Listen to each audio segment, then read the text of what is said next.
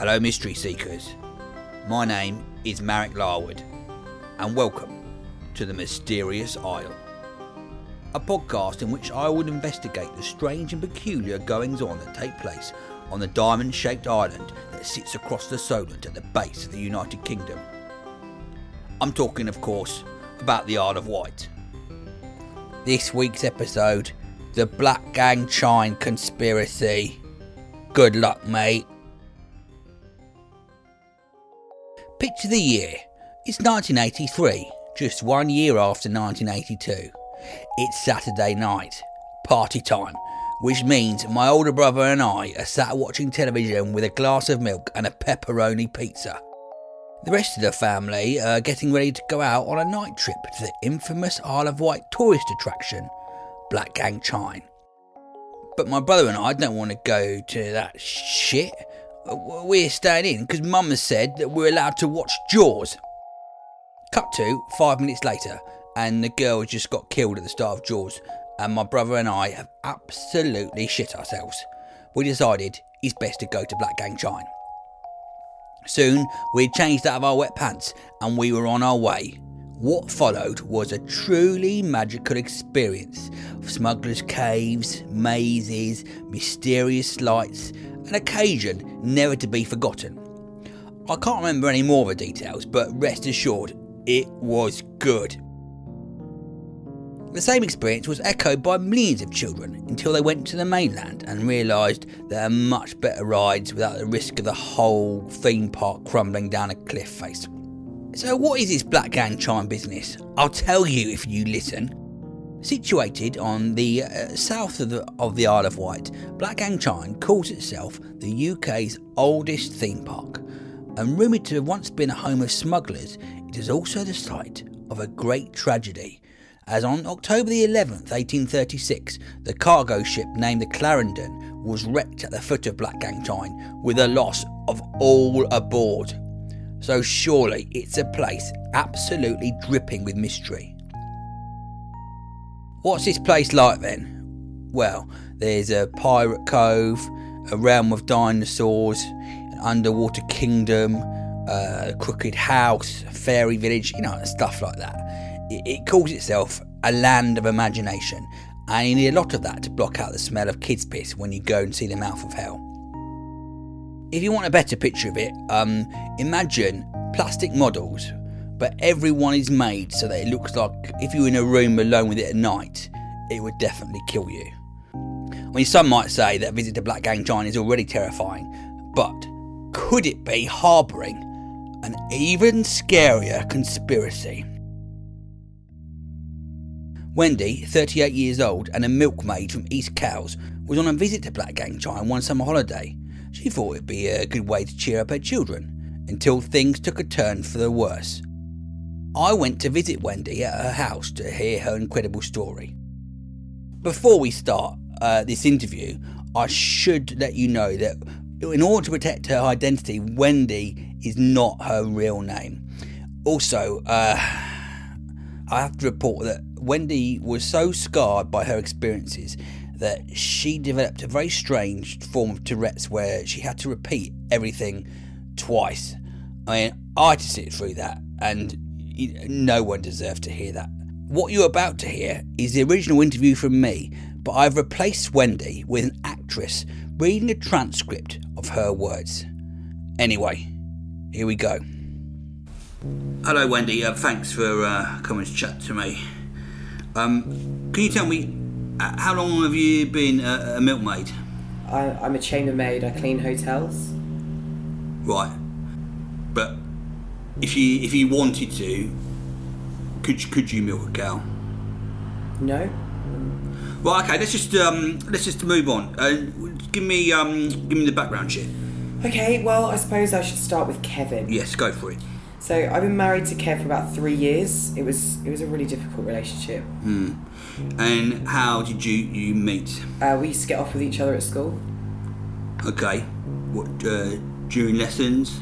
No, more sort of break time, weekends. Okay. Yeah. So I understand. What sort of um, what sort of basis did you did you get to? Well, between second and third, depending on how much Mad Dog 2020 I'd had. Which sounds like a pretty good relationship. Oh, it was perfect. I even wrote his name in my art folder. I think it was probably the happiest I've ever been till one day, out of the blue, he was gone. Kidnapped. No, he moved to a different school on the mainland. What didn't he tell you? Well, no, well, we didn't really talk much. We just got off with each other. In fact, I don't think we spoke at all. Oh. I mean, that must have been, you know, really, really difficult for you. Yeah, I was upset for about a week and then I went out with Simon Watkins. I didn't see Kevin again for another 20 years. Wow. So, when he came back as a ghost. No, no, I saw him in the big Tesco's. So, uh, um, can you tell me what happened next, please? Um, well, it was weird because at first he thought I was my mum, but when we got talking, I reminded him that you know 20 years had passed, so I, so I was older.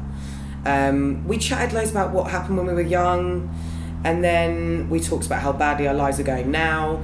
I just got divorced, and he got divorced too, but f- from a different person. Anyway, cut a long story short, um, soon things got back to the way they were 20 years ago. So, you go to school and you get off with each other. No, we would stay at home. So, it was a bit different then. I mean, did you only get off with each other at break and at, at lunchtime? Oh no, it was it was most of the day. Right, all right, all right. Enough of the, the dirty stuff. Um, uh, what, what happened next? Well, soon we were in love, and by the end of the week, we were engaged.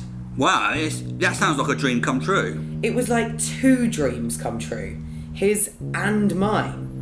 But three years later, it turned into a different type of dream—a uh, a bad dream. No, a nightmare. I found that Kev had got into gambling, right? Not horses or the dogs or like normal stuff like that, but he would bet people that he could do superhuman things, like turn into a swan or hit the moon with a potato. When did he hit the moon with a potato? Not even a small one. What, a new potato? Yeah. Things started going missing around the house ready meals, tea towels, tins of peaches. I realised they were all being gambled away. One morning, I woke up to have breakfast and all the forks had gone. How are we supposed to eat with no forks? When I realised me and my children could starve to death, I knew I had to ask Kevin to do something about it. It was at this point that uh, Wendy started crying. Not the actress you can hear; she was all right, but the uh, the real Wendy started crying. Although the actress was a bit tearful. So, what a great opportunity for an advertising break. Hello, listeners. If you enjoyed this Mysterious Isle podcast, you might want to go to themysteriousisle.com where there are links to other podcasts and also the video series that accompanies this. It's basically on YouTube if you look up Marek Larwood. Feel free to follow us on Instagram and Twitter, I'm in The Mysterious Isle or at The Mysterious Isle. It varies according to word count.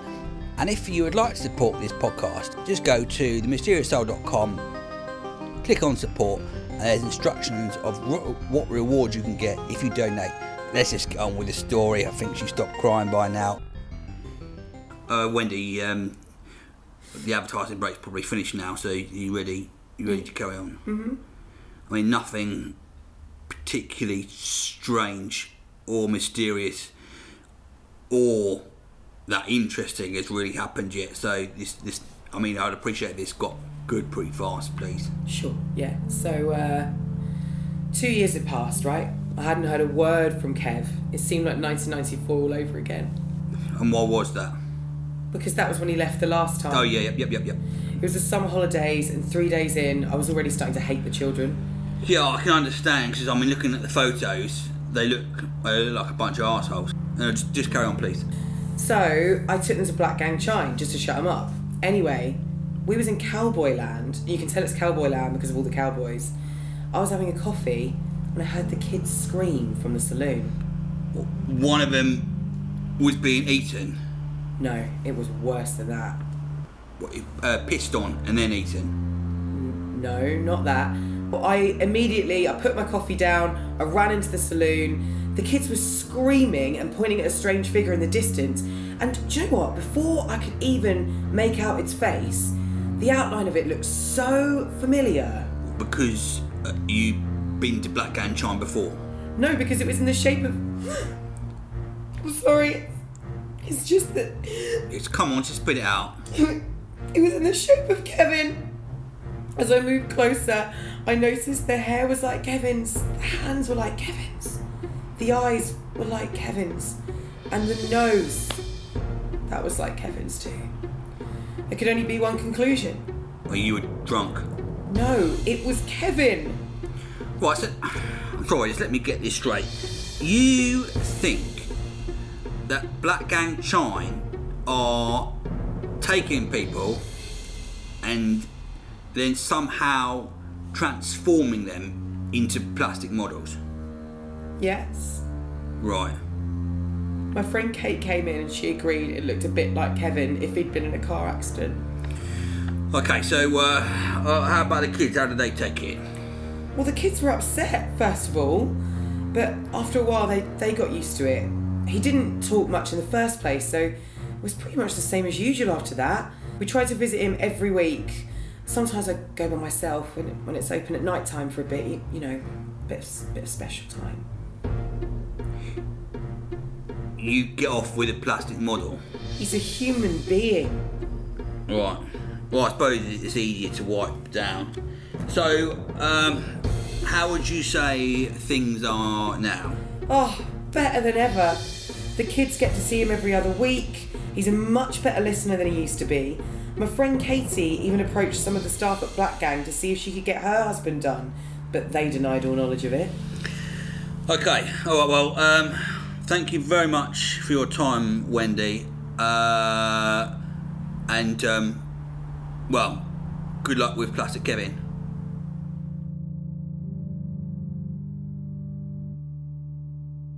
After this interview, I wanted to investigate Wendy's concerns further, so I wrote to Blackgang Chine.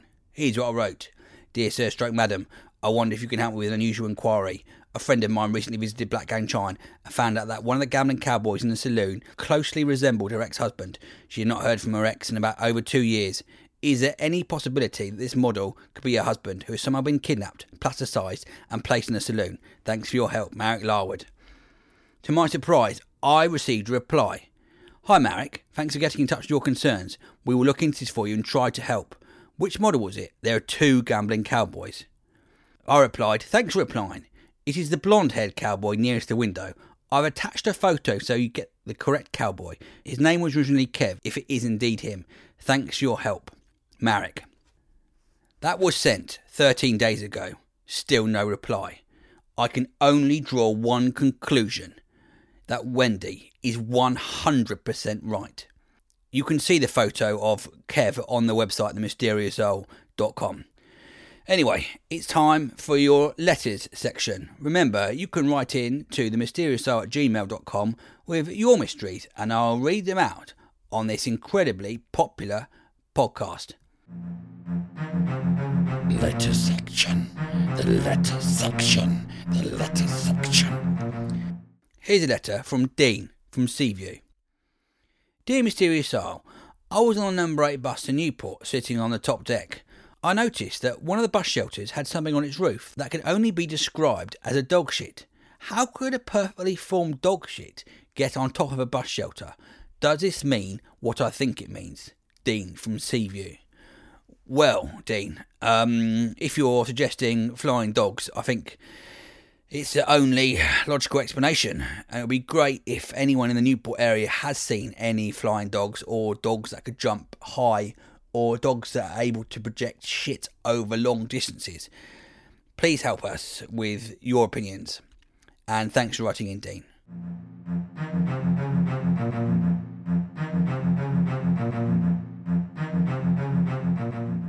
Well, that's it for this week's episode. I understand that some of the stories you've heard are very shocking and upsetting. But unless you're currently on the Isle of Wight, don't worry. I'd like to thank Lola Rose Maxwell for reading the part of Wendy in this investigation. You can follow her on Twitter at Lucky Lola Rose.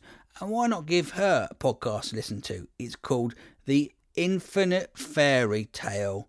You can find it on iTunes or on Twitter at IFT Pod. Alright, good luck out there. And remember, next time you're at Blackgang Chine and you tell your kids they can go for a piss in the cowboy saloon, that might not be a plastic model they're pissing up against. It might be someone's dad. Stay safe.